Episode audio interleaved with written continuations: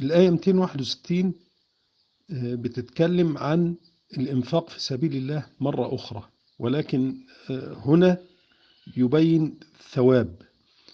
فربنا بيمثل آه، المنفق في سبيل الله كمثل من بذر حبة وضع حبة في أرض طيبة فأخرجت سبع